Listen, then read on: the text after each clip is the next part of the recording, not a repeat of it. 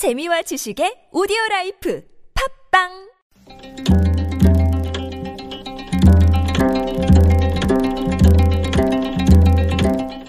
한문학자 장유승의 길에서 만난 고전 공자가어라는 책에 나오는 이야기입니다. 공자가 주나라에 가서 종묘를 구경하다가 쇠로 만든 인형을 보았습니다. 인형의 입은 세 겹으로 꿰매져 있었습니다. 그리고 인형의 등에는 이렇게 새겨져 있었습니다. 옛날에 말을 조심하던 사람이다. 입을 꿰매 놓은 것처럼 말 조심하라는 교훈을 전하기 위해 만든 인형이었습니다. 꿰멜함, 입구, 함구라는 말이 생긴 유래입니다. 함구와 비슷한 뜻으로 결설이라는 말도 있습니다. 묶을 결, 혀설, 혀를 묶는다는 뜻입니다. 역시 말 조심하라는 뜻입니다.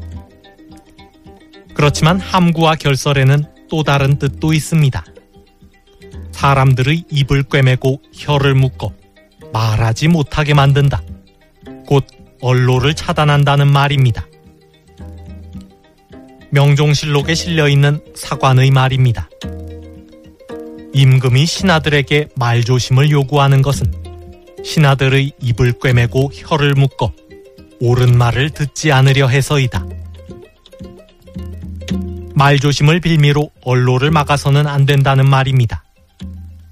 쓸데없는 말을 듣기 싫다고 입을 꿰매고 혀를 막으면 필요한 말도 들을 수 없습니다. 차라리 의견이 분분할지언정 자유롭게 말할 수 있는 여건을 조성하는 것이 바람직합니다. 여당의 새 지도부가 앞으로 공식 회의에서 당대표와 원내대표의 발언만 공개하고 다른 최고위원들의 발언은 언론에 공개하지 않기로 결정했습니다. 일각에서는 언론을 차단하는 것 아니냐며 우려하고 있습니다. 수많은 사람들이 모인 공당에서 여러 가지 의견이 나오는 것은 당연한 일입니다. 서로 의견이 다르다면 합리적인 토론을 거쳐 합의를 도출해야지.